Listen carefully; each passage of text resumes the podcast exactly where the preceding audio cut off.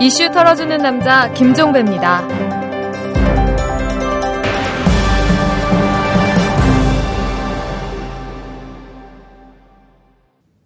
1월 18일 수요일에 전해드리는 이탈남입니다. 여러분, 이 장태환 장군을 기억하십니까? 1980년 이 전두환 일당이 12.12 쿠데타를 일으켰을 때 한강 다리에 바리케이드를 치고 신군부 세력과 맞섰던 장군인데요. 이 장태환 장군은 이때의 일로 보안사령부 서빙고 분실로 끌려가서 갖은 고초를 겪고 강제 전역을 당했었습니다. 한데 그 후 이 장태환 장군 가족의 비극이 시작이 됩니다. 장군의 아버지는 아들이 강제 전역당했다는 소식을 들은 뒤에 나라에 모반이 있을 때 충신은 모반자들에 의해 살아남을 수 없는 일 이렇게 말하면서 곡기를 끊었고요. 이 때문에 1980년 4월 자살과 다름없는 죽음을 선택했습니다. 그리고 서울대 자연대에 다니던 장군의 외아들은 1982년에 집을 나간 지 한 달 만에 이 할아버지 산소가 있는 곳에서 의문의 변사체로 발견이 되기도 했었습니다. 이 장군 또한 2010년 7월에 폐암으로 사망을 했는데요. 그리고 어제 또 하나의 부음이 전해졌습니다. 이 장군의 부인인 이병호 씨가 자신의 아파트에서 투신해서 스스로 목숨을 끊었습니다. 이 장군이 사망한 후에 우울증을 알아왔다라는 그 부인은 한 장짜리 유서에 그동안 미안하고 고마웠다. 오래오래 잘 살아. 이런 짧은 글귀만 남겨놓았다고 하네요. 여러분, 도대체 우리는 언제까지 거꾸로 뒤집힌 세상에서 살아야 하는 걸까요? 이 불의한 자들의 수계였던 자는 재산이 29만 원밖에 없다면서도 골프 치러 다니고 정의의 편에 섰던 사람은 자신은 물론 가족까지 고초를 겪어야 하는 세상입니다. 이건 바른 세상이 절대 아닙니다. 답답한 심정으로 이탈남을 시작합니다. 털기전 뉴스입니다. 박희태 전 국회의장이 오늘 새벽에 인천공항을 통해서 귀국을 했습니다. 어, 박희태 의장은 이 자리에서 모르는 얘기를 하면서 돈봉투 의혹을 전면 부인했습니다. 그러면서도 사죄하는 마음으로 오는 4월 총선에 출마하지 않겠다 이런 말도 함께 덧붙였는데요. 참 희한합니다. 모른다는데 그리고 아무 잘못이 없다는데 왜 사죄를 하고 왜 총선에 불출마할까요? 일종의 거래 시도인가요? 최시중 방송통신위원장이 사퇴 의사를 표명했다라는 일부 언론의 보도를 직접 부인했습니다. 최 위원장은 오늘 오전에 토산 아카데미 조찬 강연에 참석한 뒤에 사퇴설에 대한 기자들의 질문을 받고 나는 소문 속에 산다면서 사퇴설을 일축을 했는데요. 소문 속에서만 사나요? 눈화살을 피하면서도 살고 있습니다. 대통령 측근 비리 의혹이 또 불거졌습니다. 검찰이 한국환경공단을 전격 압수수색을 했는데요. 이 기관의 이사장은 대우나 전도사로 불리는 MB 측근 인물인 박승환 전 한나라당 의원입니다. 이 검찰은 환경공단 평가위원들이 외부 업체의 청탁을 받고 일명 몰아주기식 업체 선정에 관여한 정황을 포착한 것으로 알려졌습니다. 아, 줄줄이 드러나는 MB 정권에서의 비리 사건.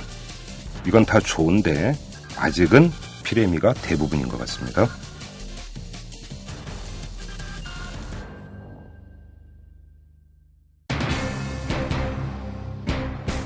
부산일보 노동조합이 부산일보 지분 100%를 갖고 있는 정수장학회의 사회 환원과 이사진 퇴진 박근혜 대표의 결단을 촉구하고 나서 이 문제가 다시 여론의 도마 위에 올랐습니다. 신문반에 돌무삼는 정수재단 각성하라!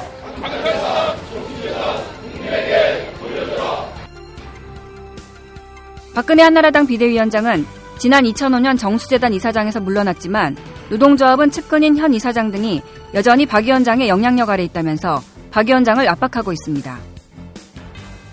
우리가 뭐 증거라든가 증인이라든가 모든 게 있습니다. 그런데 자꾸 이런 식으로 틈만 나면 또 하고 또 하고 하는 것은 흠집내기 위한 정치 공세일 뿐이죠. 이런 가운데 언론계와 학계, 시민사회 주요 인사들이 기자회견을 열어 부산일보 편집권 독립을 위한 범국민적 대책위원회를 만들겠다고 밝혀 귀추가 주목됩니다. 범죄행위의 장물을, 범죄행위의 그 기록을 좀 지울 수 있는 저의 찬스가 되지 않겠는 생각. 지금 이 관계를 정상화하는 게 매우 중요하다. 어제 한 곳에서 기자회견이 열렸습니다. 이 각계의 민주 인사들이 공동 대책위원회를 구성하자고 제안하는 기자회견이었는데요. 이들이 제안한 공대위 정식 명칭이 있습니다. 좀 긴데요. 독재유산 정수재단 사회환원과 독립정론 부산일보 쟁취를 위한 공대위 이렇게 되어 있습니다. 뭐 이 이름만 들어도 대충 이해를 하시겠죠. 이 부산일보는 현재 진통을 겪고 있습니다. 회사 지분 100%를 갖고 있는 정수장학회가 편집권의 간섭한 데 대해서 반발해서 이 기자를 비롯한 사원들이 1인 시위 등을 벌이고 있습니다. 이 과정에서 노조위원장이 해고됐고요. 편집국장이 직위 해제됐고 신문 발행이 한때 중단되는 일까지 발생을 했었습니다. 자, 오늘은 이 부산일보 사태를 부른 장본인이죠. 이 정수 장학회를 탈탈 털어보도록 하겠습니다. 뭐 아시는 분은 아시겠지만 정수 장학회는 박근혜 한나라당 비대위원장과 떼려야 뗄 수 없는 관계를 맺고 있는 곳이기도 합니다. 자, 저와 함께 정수 장학회를 털어줄 분을 모셨는데요. 2005년에 이 국정원 과거 사건 진실 규명을 통한 발전위원회에서 이 정수 장학회 문제를 조사한 적이 있었는데 이때 위원으로 활동하셨던 분입니다. 이 한홍구 성공회대 교수를 모셨습니다. 교수님 안녕하세요. 네, 안녕하십니까. 네네. 자, 오늘 한번 좀 정수장학회에 대해서 차근차근 좀 짚어봤으면 좋겠는데요. 예. 일단 좀 우리 그 청취자분들이 좀 이해를 돕도록 하나하나 그 순서대로 좀 짚어봤으면 좋겠어요. 예. 먼저 이 정수장학회의 전신이 부일장학회 아닙니까? 그 전화 전신이 또 있죠. 그5.16 장학회가 있었고, 그러니까 부일 장학회였다가 5.16 장학회로 갔다가 정수 장학회 이름이 예. 바뀌었는데 원래 이제 원조는 부일 장학회가 되는 건데 그렇습니다. 이 부일 장학회라는 곳부터 일단 좀 살펴봤으면 좋겠어요. 누가 언제 예. 어떤 목적으로 설립했던 장학회입니까 이게? 그 부일 장학회는 기- 어, 김지태 씨라고 예. 어, 부산일보와 부산문화방송을 창립하신 분인데 예. 어, 그리고 이제 그 부산에 기반을 둔 그 주로 견직, 생사 그쪽 고무 그런 예. 쪽을 하셨던 그 재벌인데 그분이 이제 58년 경에 예. 그 만들었습니다. 부산일보에 이제 당시에 신문 배달을 주로 중고생들이 하지 않았습니까? 그렇죠. 예, 그러니까 그 친구들에게 임금을 주고 주는데 예. 임금을 이제 자, 그 임금 플러스 장학금 형태로 아. 그 주게 되면서 그래서 부산일보 내부에 만들었고 아. 부산일보 그래서 이제 부산일보를 줄여서 부이 아, 어, 그래서. 부일이고요. 예, 예. 아, 네, 그러니까 그래서- 이 부일장학회가 이제 그 부산일보 신문 배달을 하는 청소년들을 돕기 아, 위해서 그런데 그 청소년들이 많이 대상이 됐지만 네. 그 범위는 훨씬 더 광범위했습니다. 넓었고, 훨씬 예. 더 광범위해서 그뭐 우리 우리 가 잘 아는 노무현 대통령도 받았고 아하. 강정구 선생님도 부일장학회 받으셨고 아? 그 부산 일대에서는 굉장히 그 당시에 이제 뭐 장학제도가 워낙 그 부족한 상태였으니까 예. 가장 광범위하고 예. 또그 부산 이제 전후에 한국 경제가 어려울 때 그런 장학 사업을 하는 사람들이 없었기 때문에 네. 부산 지역에서는 공부 열심히 하면 그걸 받을 수 있다라고 해서 어. 상당히 이제 그 당시에 청소년들이 공부 열심히 해갖고 음. 그거 받으려고 노력했다 하는 말씀을 들었었습니다. 1958년이 뭐 교육복지라고 그런 건 꿈도 꾸지 못할 아이고, 때였으니까. 없었죠. 그러니까요. 뭐 상당히 이제 큰 역할을 한 셈이었는데 네. 이게 이제 나중에 5.16 군사 쿠데타가 일어나면서 그러니까 이 부일장학회의 재산이 완전히 그 이른바 강탈당하는 거 아닙니까? 그렇습니다. 이 강탈 과정이 어떻게 되는 겁니까? 아이고 뭐그 워낙 이게 지금 뭐 사연이 많을 것 같은데. 그러니까 저는 이제 뭐 쿠데타란 말보다는 군사 반란이라고 주로 예. 얘기를 합니다. 뭐 예. 쿠데타도 반란의 한 종류죠. 그렇죠. 예. 어, 뭐, 근데 뭐 나라를 뺏은 자들인데 음. 뭐한 개인이 소유하고 있었던 거 뺏는 거야 뭐 식은 죽 먹겠을 수도 예, 예. 있죠. 우선 김지태 씨가 5.16 그 일어나고 두 번 잡혀갑니다. 한 번은 부정축제자단 명목으로 해서 그러니까 온갖 재벌들 예. 그 당시에 온갖 재벌들이 다 뛰어들었어요. 어. 그렇다가 이제 박정희가 처음에는 재벌들을 친다라고 했다가 자기가 민주주의도 가진 그 민주주의는 짓밟고 들어갔고 네. 뭔가 그래도 좀 새롭게 경제 발전을 시켜야 음. 어 그래도 이제 좀 권력을 유지할 텐데 네. 재벌들 다 때려잡고서는 경제 발전을 도저히 할 수가 없을 것 같다 싶어갖고 예. 재벌들한테 뭐랄까요 그뭐 약간의 삥을 뜯고 근데 그거는 뭐 개인이 뜯었다기보다는 음, 음. 국가로 환수하는 예. 어, 형태로 그러니까 그 부정축제 환수금이라는 명목으로 해서 김지태 씨도 그 당시에 5억 얼마를 어, 내고 그러니까 재벌들이 다 풀려났습니다. 아. 어, 그건 이제 그래서 다 풀려나오고 이제 이병철과 손잡고 정주영과 손잡고 이제 같이 가자 경제 예. 발전하자 이제 그렇게 돼서 넘어갔는데 예. 그로부터 몇 개월 후에 예. 어, 김지태만 다시 잡아들였습니다. 어허. 왜요? 예? 왜요? 그러니까 이제 이걸 뺏으려고요. 어, 그 부유장학회를 뺏으려고. 부 장학회야 뭐 뺏을 이유가 있겠습니까? 그런데 그 장학회에다가 김지태가 내놓은 재산이 어마어마했죠. 그렇죠. 그 내용이 뭐냐면은 그러니까 부산일보 주식 100% 네. 그리고 어 한국문화방송 지금의 MBC죠. 네, 그러니까. MBC죠. 예. 그 당시에는 조그맣습니다. 예, 예. 그런데 한국 문화방송의 주식 100% 음. 그리고 부산 문화방송의 주식 65%쯤 예. 65점 몇 프로입니다. 예. 65%쯤을 그 내놨습니다. 그러니까 3개 방송인데 그 당시에는 부산, 부산문화방송이 한국문화방송 서울 MBC보다 그 규모가 작지 않았습니다. 예, 그랬다면서요. 왜냐하면은 라디오고 뭐고 다 일본에서 들어오고 그렇죠. 부산이 일본 방송이 잡혔거든요. 그렇죠. 가창권에 있었죠. 네. 예. 그- 그러니까 그 부산이 부산에서 먼저 시작을 했고 음. 사실 부산 문화방송은 잘 됐는데 서울 문화방송은 김지태 씨가 만든 건 아닌데 네. 뭐 고희동 씨랑 뭐몇 분이 만들었었는데 그게 좀 죽을 쓰고 있으니까 아 음. 이건 내가 할게 하면서 부- 한국 문화방송을 전체를 인수를 했던 아, 것이죠. 인수를 한 거군요. 설립이 예, 아니라. 예. 부산 문화방송과 부산일보는 이번이 했으니 음, 음, 음. 그리고 이제 땅도 많이 있었다고 하던데요. 땅이 이게 지금 뭐 저는 이제 장부만 봤지 잘은 모르겠는데 그뭐 그때 부산 사정 밝은 그 조사할 때 그 조사관들 그 시켜서 하다 보니까 그게 서면 일대랍니다. 오, 지금 부산의 최고 중심 지역입니다. 그렇습니다. 최고 번화가. 거기에 10만 평. 10만 평이요. 그러니까 야 이거 얼마 얼마 들까 하고 이제 와, 계산도 안 나오는데. 계산 그 필지가 많아서 이렇게 계산도 힘들고 뭐 거의 그 지금 시세로면 뭐 조 단위를 해야 될 것 같은데요. 그 땅그 그때 정도면. 저희가 어림무도 네. 어림무도 했을 때 4조쯤 되지 않나 땅값만. 땅값만. 와. 근데 그거는 또 좀 묘하게 됐습니다. 예. 이게 그 아주 웃긴데요. 예. 어, 그러니까 아주 웃긴데 좀 서- 상황이 복잡한데 네. 정수 이게 부일장학회 거를 뺏었지 않습니까? 예. 그래서 올육장학회도 줬어요. 예. 그러니까 아 그거 그 그걸 하는 과정에서 그러니까 땅은 국방부가 갖고 왔습니다. 음. 어, 그리고 이제 거기 원래 또 군사 시설이 그 들어 있었고, 예. 그러니까 어, 그래서 이제 그걸 갖고 갔는데 그러다가 이게 보니까 이걸 국고로 그 해서 하려고 보니까 원소유주가 기부한 게 아- 아닌 그래갖고 음. 다시 이거를 516 장학회로 반납을 했다가 516 장학회가 다시 국방부에다가 기부하는 뭐 그런 아, 그 땅- 해프닝- 땅 같은 경우는? 땅은 그렇게 됐습니다. 그래서 예. 땅은 지금 부, 저 정수장학회 소유가 아니고 예. 어, 국유지로 돼 있습니다. 아, 그래요. 국방부가 음.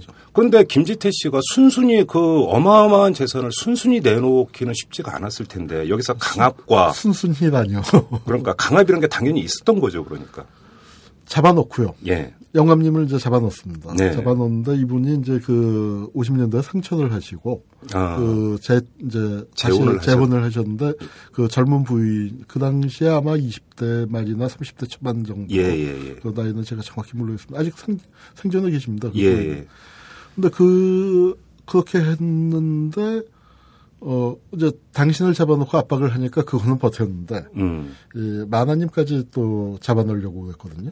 어, 그래요? 뭐 같이 해외 여행을 갔다 왔는데 네. 그 다이아 반지를 끼고 왔는데 그 다이아가 이제 좀 컸었던 모양이에요. 예. 근데 그 당시에 관세법상에 끼고 들어오면서 나 이거 끼고 사갖고 왔어 하면 구두로 신고하면은 그것도 신고한 걸로 간주하는데 예. 뭐 기록이 없으니까 이걸 밀수다.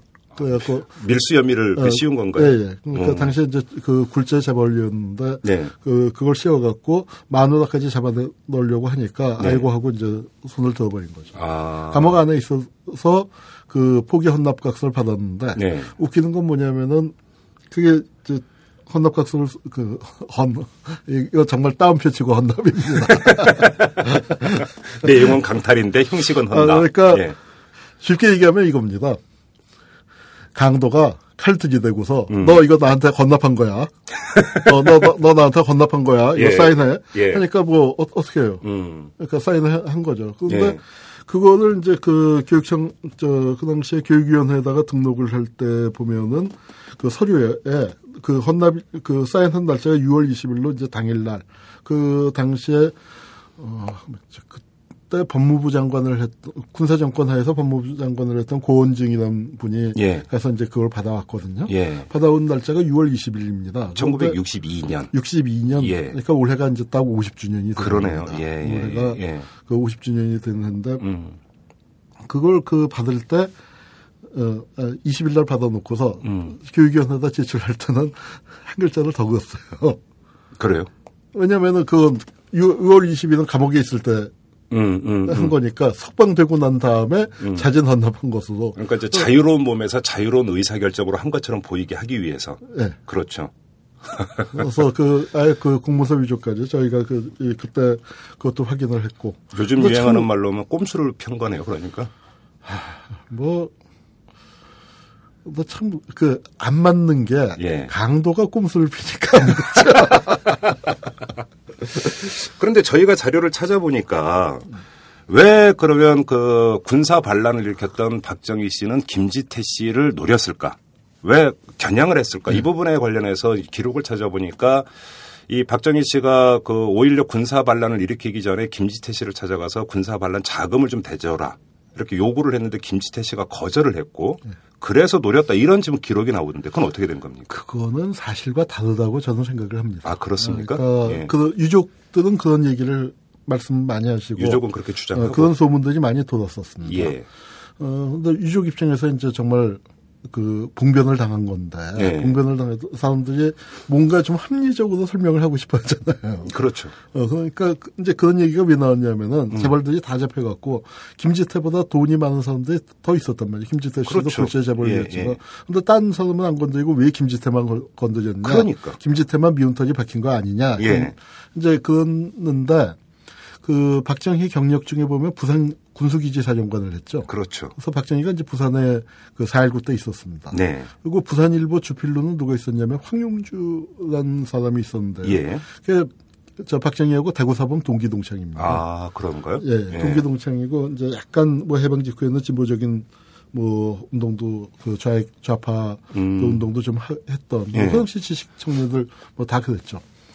그래서 이제 그 부산일보 주필로 있었으니까 박정희가 기- 거기에 밤낮 놀러 갔습니다. 아, 군사, 군수기지 사령관을 하면서. 하면서 이제 예. 자기 그 동창 음, 그래서 그 김지태 씨한테 이제 술도 많이 얻어 먹었다고 그 예, 전해집니다. 예, 예. 근데 김지태 씨하고는 연배가 한 10년 정도 차이가 나니까 음. 뭐좀 어렵겠죠. 그리고 예. 친구의 친한 친구의 또 상사였고 상사니까. 뭐 그러니까 그러니까 서로 잘 알고 안면이 있었던 사이인데 어 저는 이게 재산을 뺏었다고 생각하지 않습니다. 그러면은요. 그냥 그 돈을 뺏은 게 아니고 예. 언론을 뺏은 겁니다. 그렇죠. 예. 네, 예, 예, 이거는 예. 그, 그러니까 재산 강탈 사건이라기보다는 예. 예, 언론 사건으로 봐야 하는 거죠. 왜냐하면 아. 박정희 이 부산일보가 뭘로 떴냐면 박정희가 언론의 힘을 굉장히 뼈저리게 느낀 게 4.19가 어떻게 일어났냐면 사진 한 장 갖고 일어난 거 아닙니까? 김주열 열사의 사진. 네, 김주열 그렇죠. 열사의 사진이 뜨고 예. 이게 그래서 그걸 찍고서 카메 저 필름을 보내고 그다음에 기자는 잠적을 하고 어. 그리고 일단 보도가 되고 난 다음에 이게 정말 그 걷잡을 수 없이 터져 나가니까 그게 보도한 곳이 부산일보였죠. 예, 그렇습니다. 예. 그러니까 언론이라는 게 이렇게 막강하구나. 아하. 언론이라는 게 이렇게 막강하구나 하고 예. 그래서 언론을 장악하기 위해서 그 했는데 저는 그래서 이제 이때 이 사건을 다룰 때 부산일보 뭐 부일장학회 사건으로 가자 했는데 그땐 박근혜 씨가 뭐 정수장학회 이사장을 하고 있었고 하니까 음. 이, 이 사건만 가면은 박근혜 죽이기가 된다. 네. 우리는 과거사를 하는 건데 그건 박정희 정권의 언론 정책을 다 봐야 한다 해서 경향신문을 같이 경향신문 사건은 상대적으로 덜 알려져 있었지만 예. 이것도 이제 신문사를 뺏은 거거든요. 예, 예. 네, 그래서 이제 그걸 같이 묶어서 저희가 조사를 했었습니다. 아. 그래서 박정희는 그러니까 부산일보를 뺏고 난 다음에도 예. 근데 부산일보가 영향력은 크고 지방지 중에서는 최대지만 중앙지가 아니지 않습니까? 그렇죠. 그러니까 중앙지를 하기 위해서 경향신문을 노렸었습니다. 어허. 경향신문을 처음에는 인수를 하려고 했어요. 예. 그 박정희 또 술친구였던 구상이라는 시인이 있지 않습니까? 네네네. 그분이 이제 카톨릭하고 관계가 깊으니까 그분을 내세웠는데 카톨릭 쪽에서 이상하게 생각한 거야. 구상이는 천하가 다 아는 빈털터리인데 예. 무슨 돈이 있어서 신문사를 인수하냐. 경향신문이. 한때 카톨릭 재단이었었죠. 카톨릭 거였죠. 예, 예. 그래서 이제 알아보니까 그 뒤에 뒤에 박정희가 박정희가 있다. 있었어요. 카톨릭에 그때 또 인수경쟁에 참여했었던 게 이병철입니다. 어허. 그랬더니 이제 카톨릭에서 야 이거 아무리 그래도 우리가 신문사를 처분하기로 했어도 그렇지 어떻게 권력에다 팔고 재벌에다 파느냐. 어허. 그러고 있다가 이제 이준구 씨한테 넘어가는 아. 건데 그러니까 이병철이 경향신문 인수에 실패하니까 중앙일보를 창간을 했는데 음. 박정희는 요거를 경향신문 인수에 그때 실패한 것을 한 3년쯤 뒤에 뭘 했냐면 이중구를 간첩으로 잡아들입니다. 신문사 사장을요.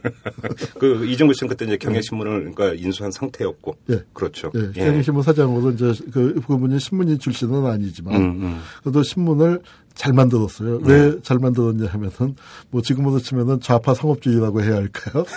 어, 왜냐하면 신문을 그 왜 우리도 옛날에 그 저 카세트 테이프 나오면은 그거를 그 제일 어떤 노래가 히트할지를 제일 잘하는 게 방송사 PD보다도 길거리에 테이프 파는 아저씨들은요. 길보드 차트라고 그러죠. 예, 길보드 예. 차트 예, 그렇죠. 차트도 쫙 해서 하면- 틀어주는 노래가 예. 있죠. 예. 그 마찬가지로 신문도요. 예. 그러니까 신문이 나오면은 딱 가판이 이제 쫙 12시쯤에 풀리면은 신문 파지 소년들이 딱 보고서 무슨 기사가 잘 팔릴 거를 알고서 오늘 경향신문 모 특정, 사회면 모 특정, 오늘 동아일보 모 특정하고 그렇게 하니까 진짜 옛날 장면이 갑자기 떠오르네요. 예. 진짜 신문팔이 청소년들이 신문 옆에 끼고 들어오면서 아 오늘 무슨 기사 뭐 나왔어요? 중- 무슨 기사 6학년, 나왔어요? 중학교 1학년 뭐 그 정도 예. 사람들 이 제일 많았죠. 진짜 그런 적이 예, 있었었어요. 그렇게 예. 하니까 예. 거기서 어필하려면 우리 대통령 각하 너무 잘하세요.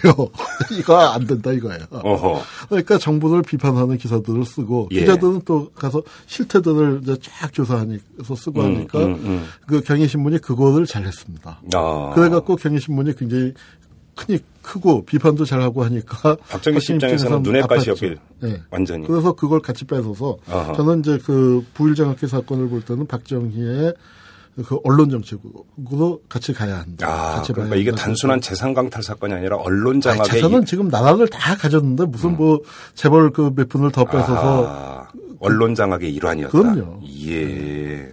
중요한 말씀을 좀 해주신 것 같아요. 그런데 자 일단 그 점은 그렇게 이제 갈무리를 하고요. 네. 자 그런데 아무튼 그 부일 장학회가 갖고 있던 재산을 강탈을 했습니다. 근데 네. 왜 그걸 국고로 귀속시키지 않은 거잖아요. 땅을 제외하고는.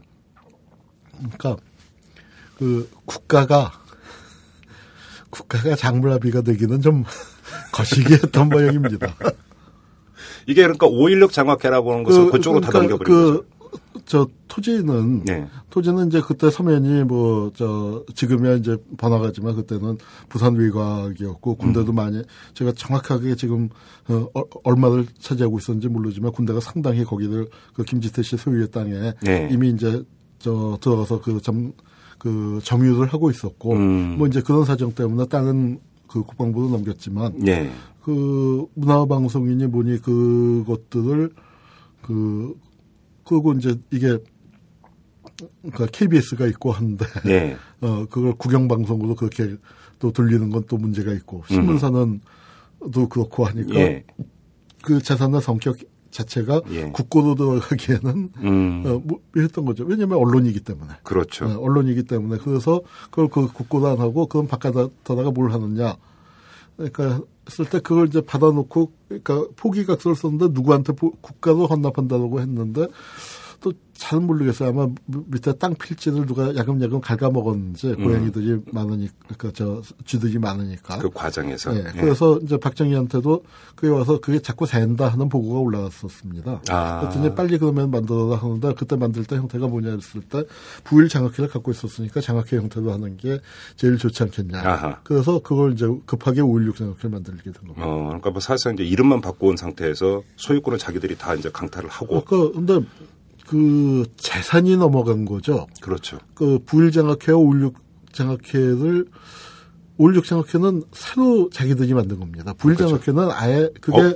법인도 아니었고요. 예. 이제 법인을 준비를 하고 있- 있었는데 아직 음. 공식적으로 법인화되지 못했기 때문에 등록이 된 상태는 아니었었네요. 그러니까.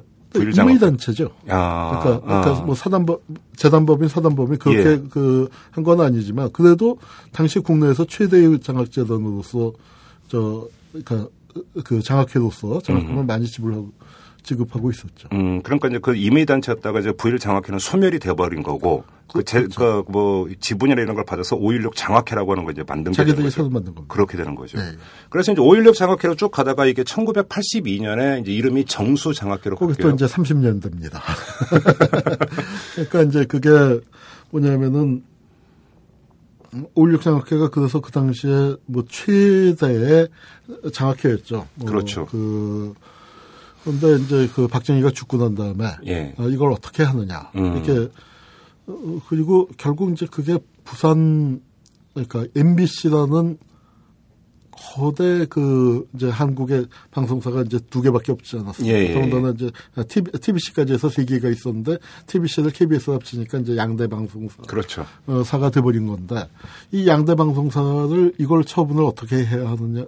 음, 그 다음에 박정희가 죽고 난 다음에 박, 그, 사실 전두환이라는 사람이 박정희의 근위병 출신 아닙니까? 그렇죠. 호위병 출신이었단 그렇죠. 말이에요. 경호실 예. 그 작전차장부하고 박정희가 키운. 음. 그러니까 사실 뭐 양아들이다 시- 그렇게까지 얘기하는 음. 그 사람도 있을 정도인데 그 박정희 유가족에 대한 처우 문제와 예. 그 올육 장학회가 누구 거냐 음. 이제 이런 문제가 생깁니다. 그렇겠네요. 예. 예. 그러니까 이게 이제 그 한국 경제가 박정희 시대에 굉장히 발전을 했다고들 많이 하죠. 그래서 뭐 한강의 기적이라고 얘기하는데 저는 뭐 하- 정말 놀라운 발전을 한 건 사실이죠. 우리 아시아의 최민국에서 뭐 예. 그 올라섰는데 그 그걸 기적이라고 부르면 뭐 기적이라고 부를 수 있겠죠. 그런데 저는 더 기적적인 건 뭐냐? 음. 5.16 군사반란 일으킬 때 박정희 씨의 재산이라고는 신당동의 집 한 채, 기아집 한 채였습니다. 그렇죠. 그런데 그분이 총 맞아서 죽고 난 다음에 그 유족들이 예. 지금 관리하고 있는 게 예. 정수장학회, 예. 영남대학교, 그렇죠. 영남대학교 병원, 예. 유경재단, 예. 어린이 어린이대공원이죠. 예, 그렇죠. 예. 너- 능동. 예. 예.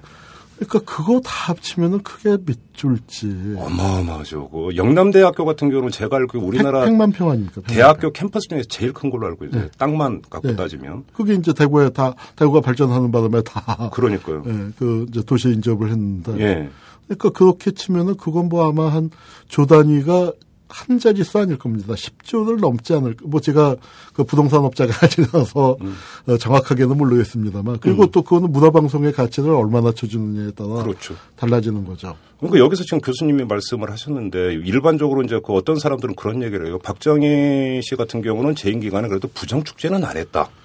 깨끗하지 않았느냐 이렇게 주장하는 사람들이 저는 있는데 뭐 밝혀, 아직 확실하게 밝혀지지 않은 스위스 비밀 금고라는 건 껌값이다. 그러니까 지금 교수님께서 말씀하신 것만 해도 그건 박정희 씨가 자기가 땀 흘려서 일군 재산이 아닌 거 아닙니까? 적어도 어쨌거나 박정희, 정수장학 회라고 이름을 붙였는데요. 예. 저는 박정희 씨나 유경수 여사의 그 돈은 한 푼도 안 들어갔다. 그러니까요. 어, 그 장학회에는요. 예. 그러면 그리고 그- 이제 그거를 하는 과정에서 한국문화방송이 컸습니다. 이- 그러니까 이제 컸다는 건 뭐냐면 김지태 씨가 개인으로서 갖고 있었더라면 예. 이렇게까지 크진 못했겠죠. 예. 근데 이제 박정희가 그 자기가 장악을 하고서 음. 그다음에 이제 뭐 하여튼 온갖 물량을 쏟아붓고 그 양 그러니까 거의 뭐라고 할까요? 이게 뭐 사실상의 국영이죠. 그렇죠. 뭐 민간 상업이라고 TBC는 완전 상업, 음. KBS 국영. 예. 그럼 MBC는 그, 그 중간지대. 대통령 사형쯤이 될까요? 그런 걸 우리가 그 당시에는 공영이라고 불렀습니다. 그러니까 그렇게 해서 운영을 해왔는데 그거를 재산을 그럼 어떻게 하느냐. 네. 음. 나누기 7대 3으로 나누었습니다. 그래서 전두환이가 어, 내놔. 그래서 MBC 주식의 70%를 갖고 가서 만들어진 게 방문, 방문진입니다. 방송문화진흥회 지금의 예. 대주주죠. 예, 지금 이제 그 대주주니까 사실은 이 문제가 한국의 부산일보만 걸린 게 아니라 지금 뭐 엊그제 어저께 이제 그 저 기자회견을 할 때는 당장 부산일보가 싸우고 있기 때문에 부산일보가 초점이 됐지만 네. 뭐 MBC도 지금 싸우고 있지 않습니까? 아, 그럼요. MBC도 뭐 지금 보도국장, 보도본부장 예, 뭐 예, 그 그렇습니다. 교체 얘기를 하면서 싸우는데 이런 그 말도 안 되는 행태가 벌어질 수 있었던 게 바로 그 이, 그러니까 이 사회 그 지배권을 누가 갖고 있느냐. 음. 예. 역시 작물입니다. 작물을 다시 작물. 작물이 계속 유통이 되는 거군요. 그러니까. 그러니까 작물, 소유권이 또, 계속 뺏- 또 바뀌면 뺏은 거죠. 그렇죠. 네. 그런데 이 기록을 보니까 원래 5.16 장학회였다가 정수 장학회로 바뀌는 게 전두환 씨가 5.16이라는 것을 빼라. 네. 이렇게 지시를 했다면서요. 전두환이요. 예. 그 기억나실 겁니다. 그때가 새로운 시대거든요. 예. 말은 새 시대예요. 그러니까 나- 전 전두환이 우리나라에서 가장 심각한 언어 테러리스트라고 생각을 하는데요. 왜냐하면 민주정의당 아니 학살하고 사람 죽이고 난 그렇죠. 다음에 정의와 복지와 민주를 들고 나와서 이제 정말 그 젊은 가슴에 네. 네, 젊은 가슴에 그때는 우리가 이렇게 토지 안 나고 젊었던 시절에 정말 우리가 분노를 했었는데 아, 그럼요. 그때 이제 전두환이가 사실은 박정희의 그 정말 이- 그러니까 502 체제라는 게 뭐냐면 박정희 없는 박정희 체제거든요. 그렇죠. 유신 유신 체제 그 머리 없어진 유신 체제. 예. 거기 이제 전단위가 다시 음. 그, 그 등장을 해서 그걸 지배한 그 새끼 박정희들이 벌인 난장판이었다고 저는 생각을 합니다. 네, 네. 근데 그 자기가 이제 박정희의 그런 그 양아들이었다 후계자다 그걸 지우기 위해서 음흠. 박 516만 지은 게 아니라 박정희 자체를 지었죠. 아, 근데 그게 박정희를 그때 숭배하고 유훈 통제를 했었으면 박정희가 지금 땅에 묻혔을 겁니다. 근데 그게 전단위가 그렇게 박정희를 지어줬기 때문에 박정희가 음. 오히려 사람들이 그 박정희와 전두환이 하나 한 몸이었다는 걸 잊어버려서 박정희 신드롬에 다시 아하. 구할 수 있는 게 예, 되는데요. 그러니까 예. 사실은 전두환이가 했었던 정책은 박정희가 했었던 정책을 그대로 다 따라한 겁니다. 따라 하는데 이름은 싹 예, 지워버리고. 새, 새 시대라고. 그렇죠. 그래서 이제 이 정수장학회라는 이름으로 바뀌는데 여기서 정수가 박정희의 정자와 유경수의 숫자를 따가지고 네, 그렇습니다. 그래서 이제 정수장학회가 되는 정수 직업기술론 뭐 그런 거 이렇게 또 있었고. 그렇죠.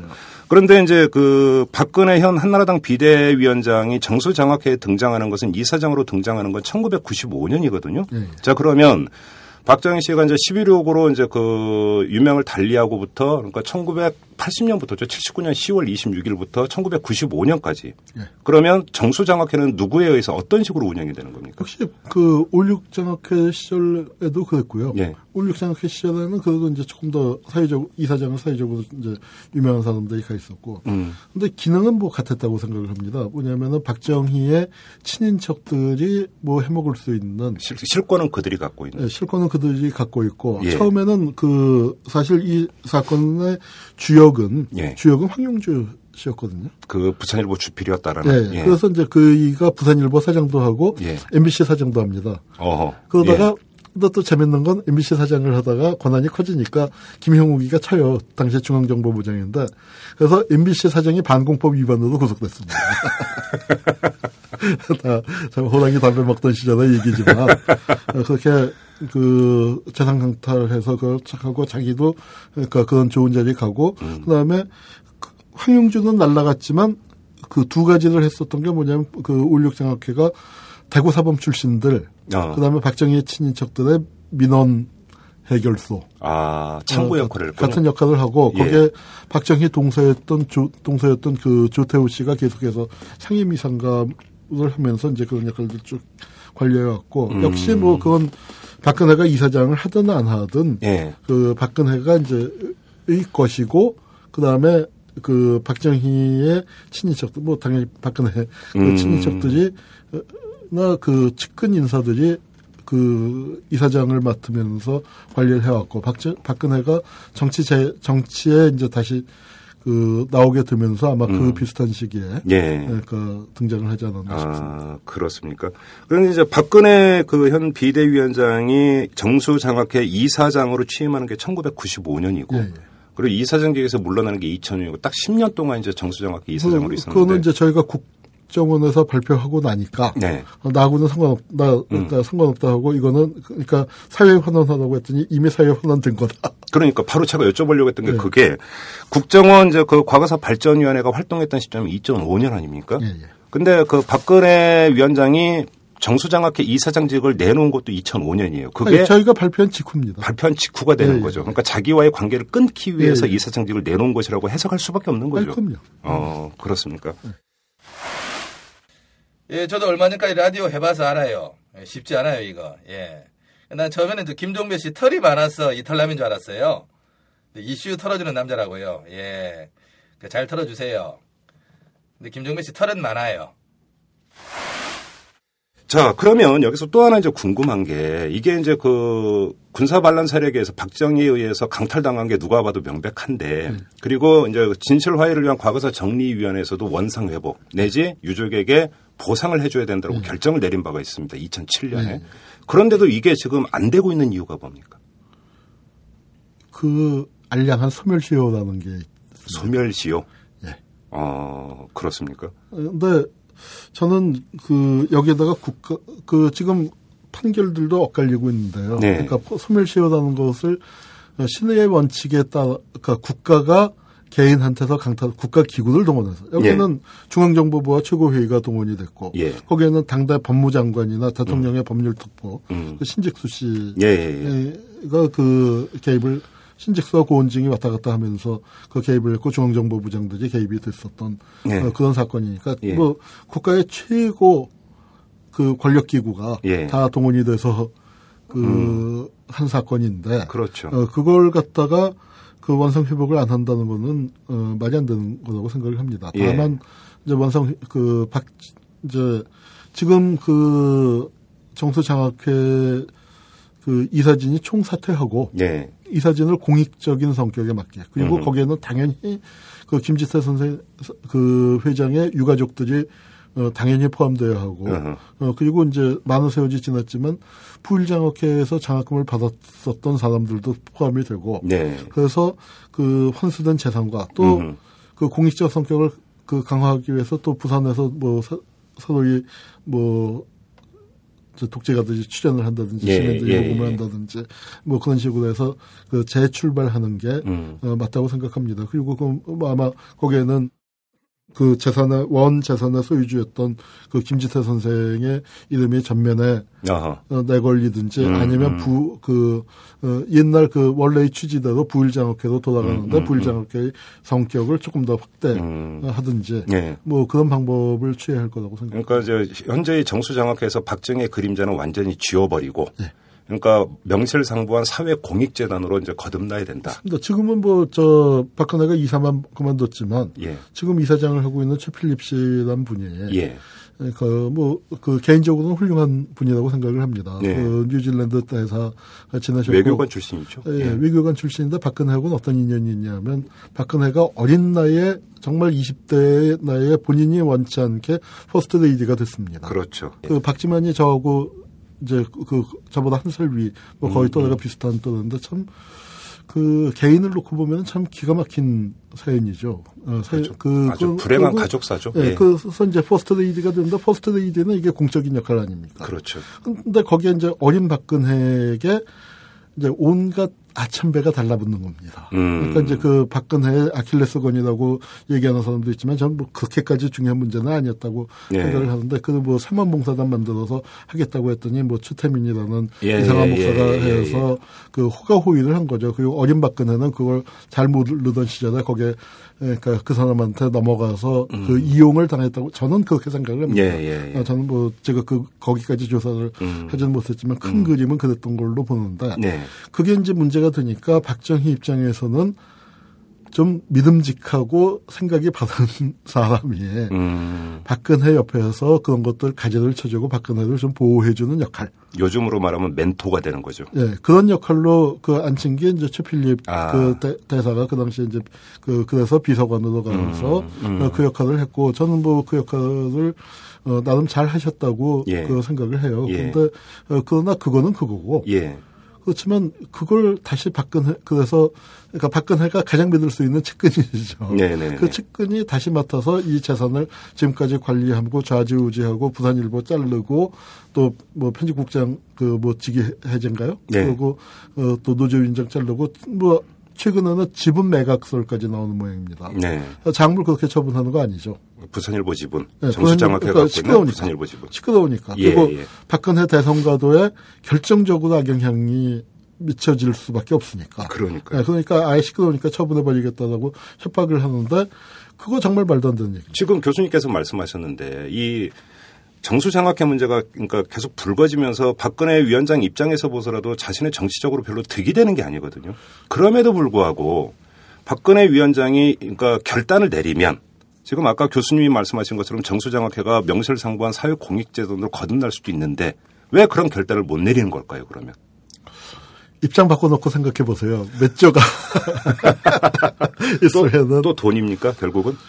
저는 결국 그게 아닐까요? 그리고 음. 그 다음에 이제 또 하나는 박근혜 그 이제 비대위원장 입장에서는 그러니까 강탈 재산 이라는 거에 대해를 인정하고 싶지 않겠죠. 음. 그러니까 그 원인 자체를 예. 어쨌거나 그 자기가 강탈한 건 아니지만 예. 자기 부모 때의 그 아버지가 그 한 건데 음흠. 뭐 우리가 조사했을 때 명명백백하게 강탈이라고 돼- 어, 강탈이었죠. 예. 뭐 이런 강탈이 어디 있습니까? 예. 그런데 어, 그거를 갖다가 이제 뭐 지금 그 사회 환원한다 뭐 그런 거는 자기 아버지가 강도짓을 했다라는 걸 아. 인정하는 꼴이 되니까 아하. 저는 아마 그 부분이 그 아마 개인으로서 그, 그 쉽지 않은 거라고 이해는 갑니다. 그러나 그- 적어도 박근혜 씨가 예. 박근혜 위원장이 어, 한 나라의 지도자를 꿈꾸는 사람이라면 저는 딸로서 예. 아버지를 비판하라고 요구하는 건 우리 그것까지를 기다려서는 안 된다고 생각해요. 그렇죠. 그러나- 본인의 자유의지에 맡겨야 네, 되는 그, 그건 문제죠. 자, 자연인일 때, 그렇죠, 그 사인일 때왜 아버지 것까지 뭐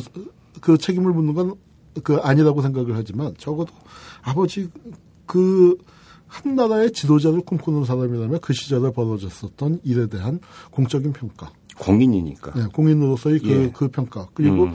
거기에는 역사적 책임이 있고 그런 것들을 바로잡아야 할 공적인 책임을 어, 갖고 있는 위치에서 네. 적어도 박정희 시대에 그 여러 가지 피해를 봤었던 그 사람들이 대한민국 국민으로서 상당히 많지 않습니까? 네. 어떤 사람들은 아 박정희하고 그려야지만 또 수많은 사람들에겐 그 시절은 악 박정희거든요. 그렇죠. 네, 그러니까 그런 부분에 대한 공적인 책임을 져야 할 역- 상황에서 더군다나 그 재산의 관리권을 막대한 재산의 관리권을 자기가 갖고 있는데 저는 이 재산을 갖고서 제대로 잘 활용을 해서 예. 자라나는 젊은 세대들 지금 대학생들 보세요. 그 뭐 편의점에서 그그 알량한 최저임금도 받지 못하고 그렇죠. 어, 제대로 못 받고 그 이 고생하는 젊은이들이 있는데 제대로 그 장학금을도 주고 음. 어, 그러니까 국가 그 사회복지도 제대로 하고 하는 그런 방향으로 나가기 위해서는 아 이거 저 같은 사람만 얘기하는 게 아니라 네. 오죽했으면 한나라당 비대위원조차도 예. 이 문제는 털고 가셔야지 이것도 안 털고서 어떻게 대선을 치르시겠습니까? 음흠. 라고 얘기하고 있는 상황인 거죠. 뭐 근데 이제 지금 교수님께서 말씀하신 대로 이것을 사회 환원하는 순간에 이제 아버지의 과오, 역사적 과오, 잘못을 인정하는 셈이 되니까. 저는 그런데 그걸 인정함으로써 박근혜는 더 커진다고 생각합니다. 예, 물론입니다. 저는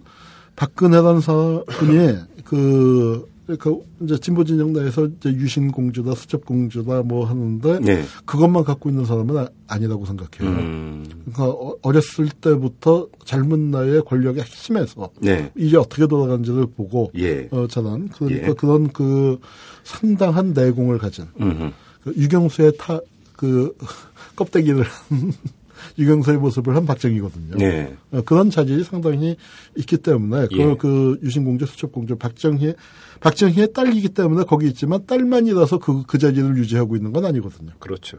예, 그, 저- 좀 그런 부분에서 사실은 우리가 내놓으라고 하지만 박근혜가 이걸 내놓는 것도 두려운 일입니다. 음. 그러면은 그건 박근혜가 정말 그 자기 아버지의 한계를 그 아, 아버지의 멍해죠. 네. 그 거기에는 비- 그 박정희의 유산이라는 건 막대한 유산도 있지만 막대한 멍해도 또 그렇죠. 지는 거 아니겠습니까? 예, 예, 예. 근데 그 멍해란 부분을 그 부의 유산을 털어버리는 음. 굉장히 강력한 새 시대 정치인으로 거듭날 수 있는 상황이기도 한 겁니다. 사실. 그렇죠.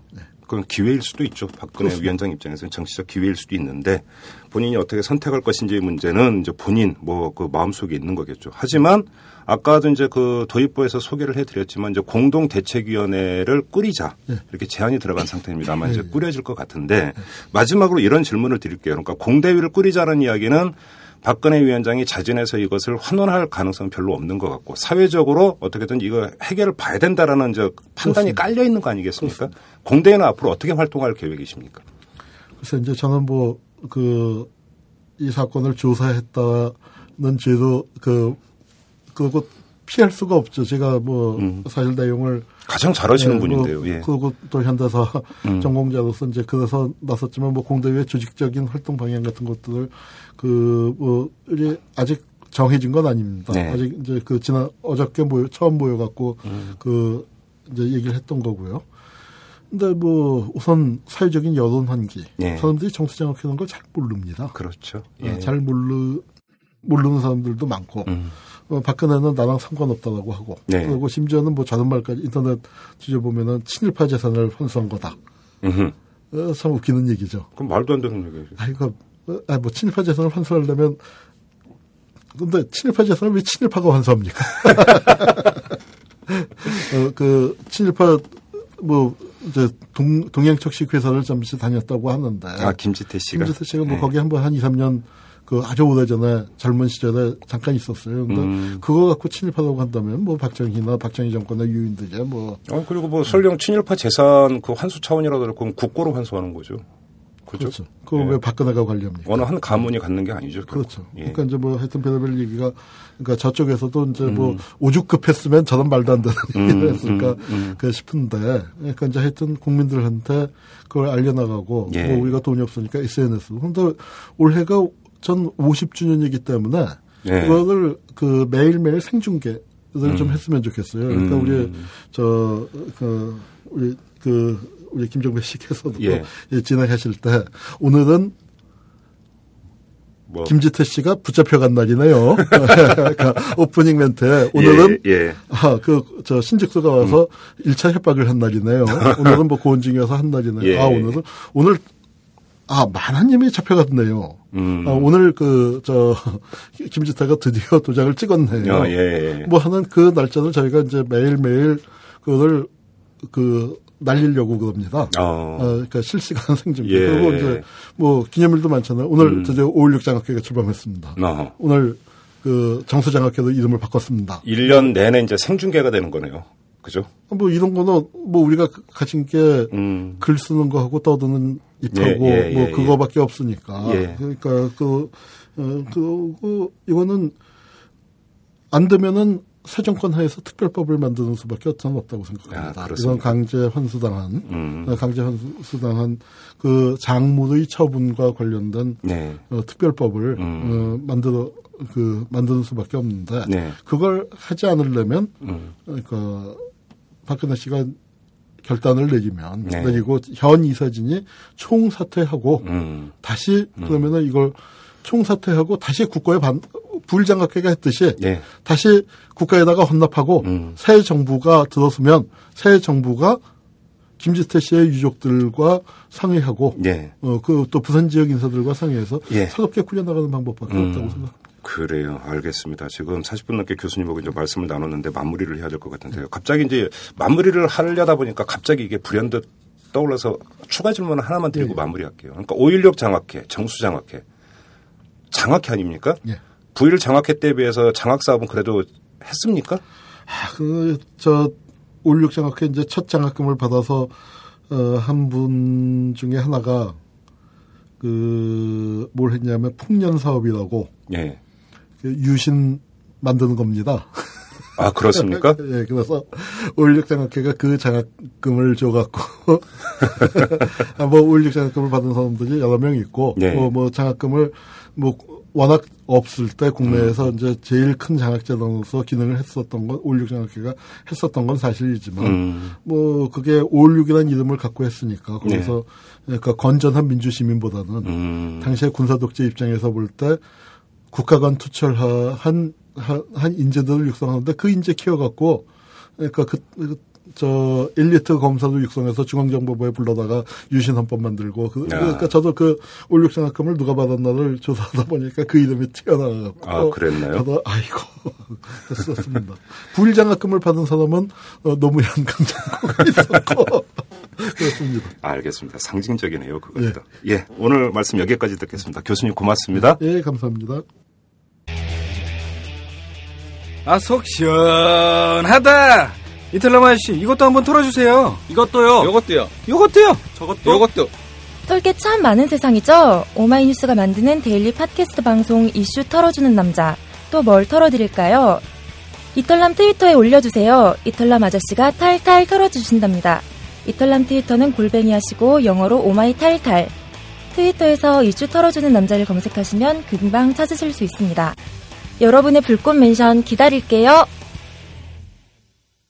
자, 이번에는 부산일보를 연결을 하도록 하겠습니다. 이 정수 장학회 때문에 몸살을 앓고 있는 곳, 바로 부산일보인데요. 이 부산일보의 이호진 노조위원장 연결을 해서 어떤 상황인지 좀 자세히 알아보도록 하겠습니다. 이 이호진 위원장은 이 정수 장학회 문제를 정면에서 제기했다가 해고를 당한 그런 분이기도 합니다. 자, 이호진 위원장님. 예, 안녕하십니까. 예, 안녕하세요. 자, 이 방송을 듣는 분들 좀 이해를 돕기 위해서 이게 예. 지난해 말로 거슬러 올라가는데 예. 부산일보에서 어떤 일이 있었던 건지 좀 간략히 좀 이렇게 추격을 좀 해주시겠습니까? 예. 예. 어, 정수장학회 아까 부산일보 주식 100%를 가지고 있는 이제 재단인데요. 네네. 어, 이제 저희는 언론사기 때문에 네. 정치장학회가 가지고 있는 어떤 특수한 정치적인 성격이 있지 않습니까? 예. 설립도 박정희 정권 때 됐고 지난 50년 동안 박정희 정권 뭐 측근이나 가족들 위주로 계속 운영이 되어 왔기 때문에 네. 그런 정치색이 언론사의 어떤 편집권 이런 부분에 바로 영향을 미치면 안 되니까 음. 어, 그런 좀 독립적인 관계의 설정이 필요하다는 요구를 계속적으로 해왔었고 실제로 88년도에 저희가 파업을 해서 편집국장을 이제 기자들이 예, 선출하는 제도를 저희가 쟁취했었습니다. 예, 예. 그래서 운영을 해왔는 잘 운영을 해왔는데 어 2005년도 2월달에 박근혜 씨가 이제 정수장학회 이사장직에서 물러나면서 예.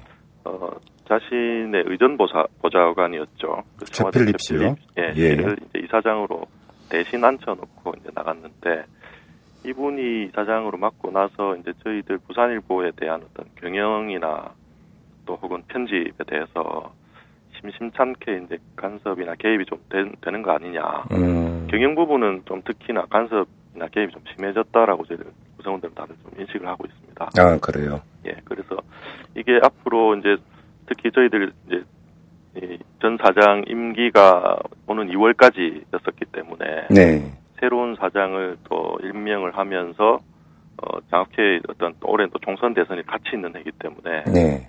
그런 정수장학회의 어떤 입김을 편집적으로도 좀 이, 넣으려고 하는 건 아니겠느냐 우려를 음. 많이 하고 있었습니다. 그래서 네. 저희들은 편집국장을 기자들이 선출하는 제도가 있긴 하지만 이제 부산일보 사장에 대한 임명을 지금 지금 방식대로 정수장학회가 이 사회에서 뚝딱뚝딱 해서 그냥 임명하는 것이 아니라 네. 어, 부산일보 구성원들의 의사를 좀 반영을 해서 음. 지금 많은 언론사들이 공모 추천제나 뭐 이런 제도를 시행하고 있지 않습니까? 예, 예. 그런 것들 저희 좀 참, 참조를 해서 그러니까 사장 추천제 같은 예, 게 예. 예, 예. 추천제나 이런 것들을 좀 해보는 게 어떠냐라고 계속 저희가 설득을 하고 좀 협의를 했었습니다만 음.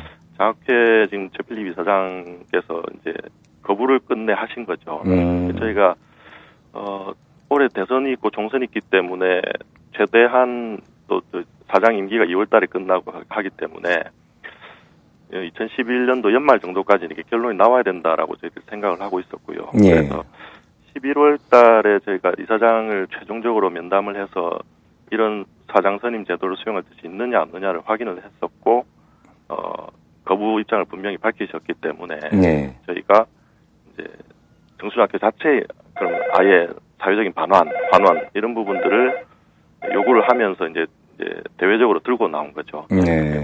예. 그렇게 하면 11월 17일 날 그때 프레스센터 앞에서 이제 기자회견을 했었는데요. 음.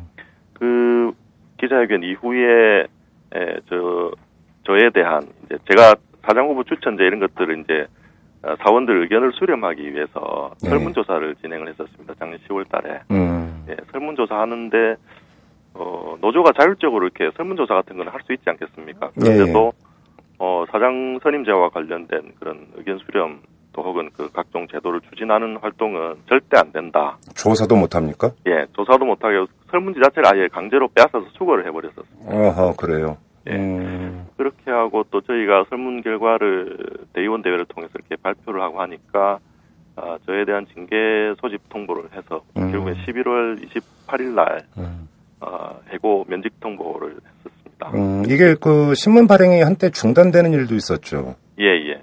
그 제 저에 대한 징계위가 11월 28일이었고요. 네. 또 바로 다음 날로 편집국장에 대한 징계위가 또 예정이 돼 있었습니다. 네. 편집국장은 이제 저에 대한 이런 징계의 부당성을 사내 홈페이지에 글을 올려서 반대 입장을 밝혔던 것. 아. 그다음에 또 저희가 서울에서 기자회견하고 이렇게 정수장학회 투쟁을 대외적으로 전면적으로 들고 나온 데 대해서 기사를 음. 적극적으로 게재를 하고 하는 데 대해서 음. 어 이제 징계를 하는 거죠. 아. 그렇게 해서 20, 29일 날은 저희들이 이제 조합원들이 징계위의 부당성을 이제 어, 제기를 하면서 이제 징계위를 막았습니다. 네. 예, 물리적으로 막아서 29일은 일단 넘어갔지만 음. 어, 30일 날 징계를 청주 열어서 대기 발령을 했었고요. 편집국장을.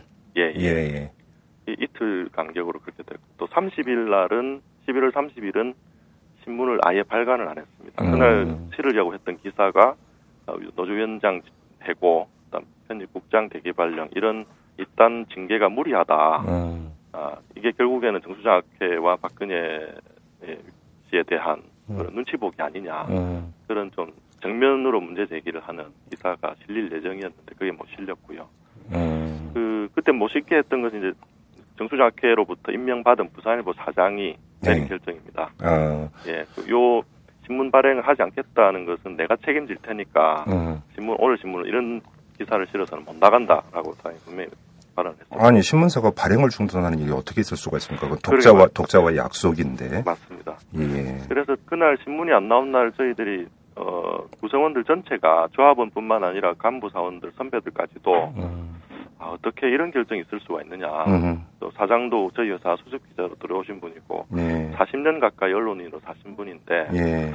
아, 결국에는 이제 정수장학회나 박근혜 씨에 대한 어떤 눈치 보기 음. 또 그런 거 아니냐 음. 하는 데 대한 어, 충격을 많이 받았었고 그래서 최대한 어, 무슨 일이 있더라도 신문은 내야 된다 하는 데 음. 대한 좀 공감대가 이루어졌었습니다. 그래서 네. 12월 2일, 1일 날, 그 다음, 음. 11월 30일 날 다음 날 신문을 사측에서 또 여전히 이런 기사를 실으면 못 낸다라고 어, 막았었는데요. 네. 저희 노조 조합원들하고 사원들이 좀 합심해서 음.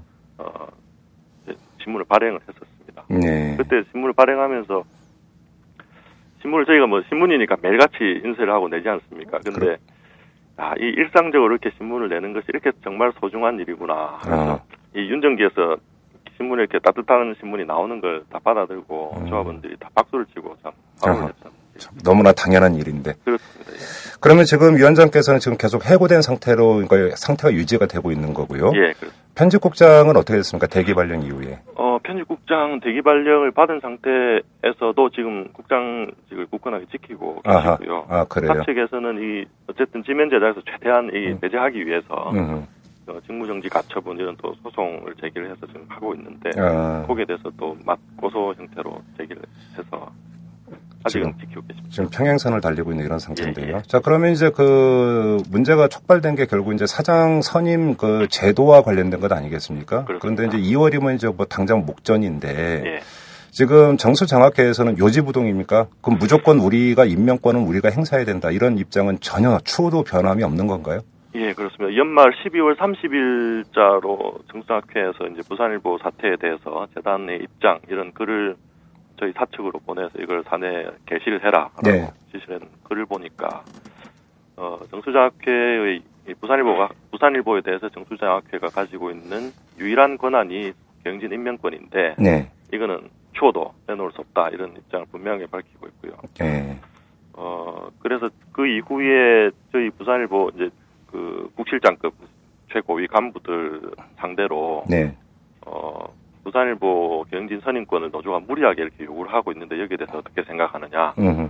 또 이미 편집권은 독립이 돼 있는데 또 뭐 독립을 시키, 시켜달라고 하는데 이게 마- 말이 되느냐. 네. 한 이런 데 대한 답을 내라라고 음. 답변서를 요구를 해서 일종의 어, 후임 사장을 임명하기 위한 예. 네, 절차로 답변서를 받아서 또 지, 어, 지난주에는 부산에 정수학회 이사진들이 직접 내려와서 면접도 보고 갔습니다. 어, 그래요. 예. 그래서 어. 저희들이 예상하기로는 이르면 이번 주 중으로 예. 아니면 설 직후에 아마 이사회를 열어서 이제 후임 사장을 이제 임명을 할 것 같습니다. 그러면 지금 거론되고 있는 후임 사장 후보가 있습니까?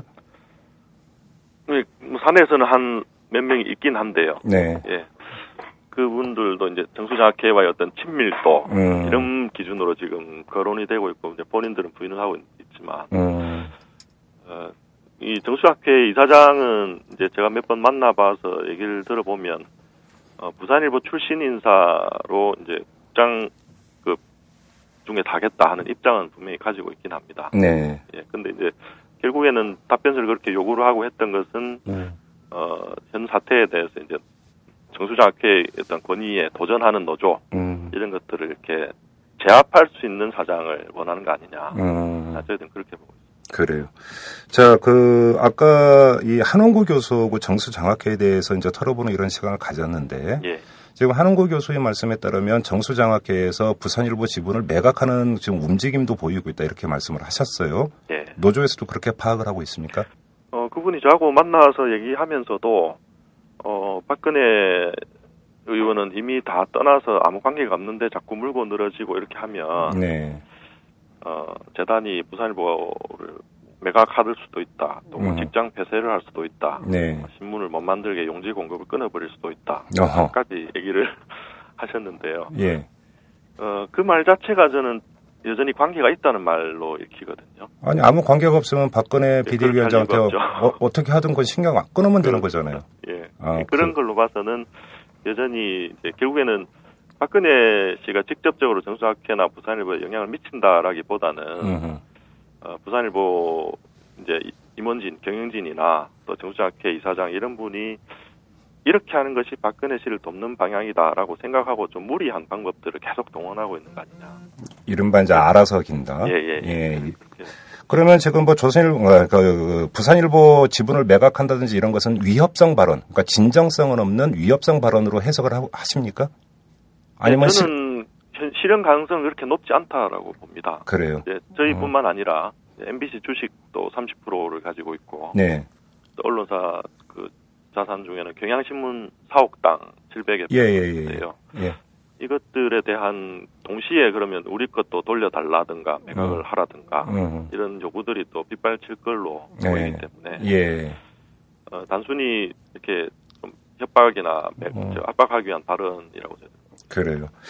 이 점을 여쭤볼게요. 지금 어, 이호진 위원장 말씀에서도 이제 묻어 나왔고, 그다음에 아까 한홍구 교수하고 이제 말씀 나누는 과정에서도 이제 그런 이야기가 나왔는데 현재 그 정수장학회의 최필립 이사장은 네. 박근혜 비대위원장의 대리인에 지나지 않는다. 예. 이렇게 판단을 한다면 이번에 부산일보 문제가 불거졌을 때 혹시 노조 측이나 그 사원들이 박근혜 비대위원장과의 어떤 뭐 대화라고 할까요? 이런 것들을 시도해 보셨습니까 혹시? 어, 그 부분에 관해서도 참 안타까운데요. 네. 어, 이제 현실 정치에 관여하고 계신 분이고 또 대선 대권을 지금 꿈꾸는 분이기 때문에 네. 요즘 화두가 되고 있는 게 소통 아니겠습니까? 그렇죠. 그러니까 최소한 자기를 반대하는 사람이라도 만나서 또 설득하고 또 대화할 수 있는 그런 부분은 당연히 필요한 요건이라고 생각하는데 네. 어, 저희가 느낀 좀 짧게 말씀드리면 이 인해 장막이 너무 두텁다 하는 느낌을 좀 느꼈습니다. 접근이 너무 어렵습니까? 예, 예. 문턱이 높은가요, 그렇게? 예. 어, 그래요. 예. 음, 뭐, 마주 앉아서 이야기하기는 커녕 일단 연락조차 하기도 힘들다. 예. 이런 말씀이시네요. 자, 아무튼 이제 촉발된 건 사장 선임 그 제도와 관련된 것이지만 본질적인 문제는 정수 장학회가 부산일보의 지분을 100% 소유를 하고 있는 여기서부터 이제 문제가 불거진 것 아니겠습니까? 이런 구조적인 문제 궁극적으로 어떻게 풀려야 된다고 보십니까? 네, 저희는 이제 요구 요구사항을 조금 요약을 해드리면요, 그 부산일보는 언론사 처음에 말씀드린 것처럼 언론사기 때문에 네. 정수장학회가 아주 모범적인 사회 공익법인으로 네. 장학사업에만 열중하고 예. 정치적인 색깔이 없는 예. 공익법인으로 거듭난다고 하더라도 네. 어, 언론사에 어떤 영향을 미칠 개연성은 언제든지 또 발생할 수 있기 때문에 예. 또 설립자나 혹은 또 지난 50년 동안 운영해왔던 정수장학회 쪽이나 네. 인사들로 인해서 영향이 올 수 있기 때문에 어떤 어, 동주인 관계 설정은 반드시 필수 조건이라고 생각을 하고 있고요. 네. 그러니까 사장 선임제나 이런 것들 당연히 적용돼야 된다는 얘기고 예. 어, 정수장학회는 그 어, 유족 쪽하고도 제가 말씀을 조금 들어봤는데 김지태 씨 유족 쪽이요? 예, 예. 그분들 얘기도 어, 지난 50년 동안 정수장학회가 이렇게 어, 규모도 커지고 음. 만- 장학사업에도 잘 해왔던 부분은 인정을 한다라는 말씀을 하시더라고요. 음. 완전히 뭐 돌려받겠다 이런 뜻은 아닌 걸로 저는 받아들여지는 네, 네, 네, 네. 하여튼 그런 식의 어, 법, 법상식으로 보면 변호사들도 많이 말씀하시는 게 에, 뺏긴 쪽에서 찾아가는 것이 법상식에 맞다라는 얘기를 하시더라고요. 네. 예, 그런 것점에서 보면 그쪽 유족 쪽이나 지금 정수장학회 쪽과의 어떤 어, 합리적인 조정이나 음흠. 법적인 그런 조정 절차를 거친다든지 아니면 어, 저희들이 좀 더 강하게 요구하고 있는 것은 지금 이사진들 다섯 분이 계시는데요. 네. 세 분이 어 최필립 이사장이 지난 2005년 3월달에 임명이 되고 나서 어 이분이 외교관 출신이기 때문에 네. 외교관 출신 외교부 후배들을 한 두 분을 데리고 왔습니다. 이사. 예. 그리고 나머지 두 분은 원래 박근혜 이사장 시절에 있던 이사시고요. 예. 예. 그러니까 이런 이사진을 구성하는 어떤 이- 그 정수학회 정관에도 보면 이사는 이사회에서 임명하고 또 이사장은 이사회에서 호선한다 이렇게 돼 있거든요. 예. 그럼 이사회에서 이사를 호- 호선하면 아, 임명하면 그 이사는 어디서 추천을 받는다거나 이런 조항이 아무것도 없습니다. 그렇네요, 진짜. 예. 예. 그러니까 결국에는 실질적인 소유주로부터 이 사람이 좋겠습니까 안 좋겠습니까라는 일종의 허락을 받고 음흠. 하는 그런 절차로 실질적으로 그렇게 되는 거라고 저는 보는데 네. 이런 것들이 최소한 뭐 좀 사례로 보자면 방문진이나 이런 형태로 음. 어뭐 국회 추천 몫이라든가 네. 여당 야당 좀 고루 배분을 해서 음흠. 국회가 결국엔 국민의 민의를 반영해서 구성된 그 기- 국가적인 조직이라고 보면 네. 그런 곳에서 추천을 받아서 약간 국민적인 여론을 반영할 수 있는 형태로 음. 구성되는 것이 어떻게 보면 명실상부한 공익법인으로 거듭나는 방식이 아니겠느냐. 네. 그렇게 되려면 당연히 지금 있는 이사 다섯 분은 퇴진해야 된다. 맞다라고. 예.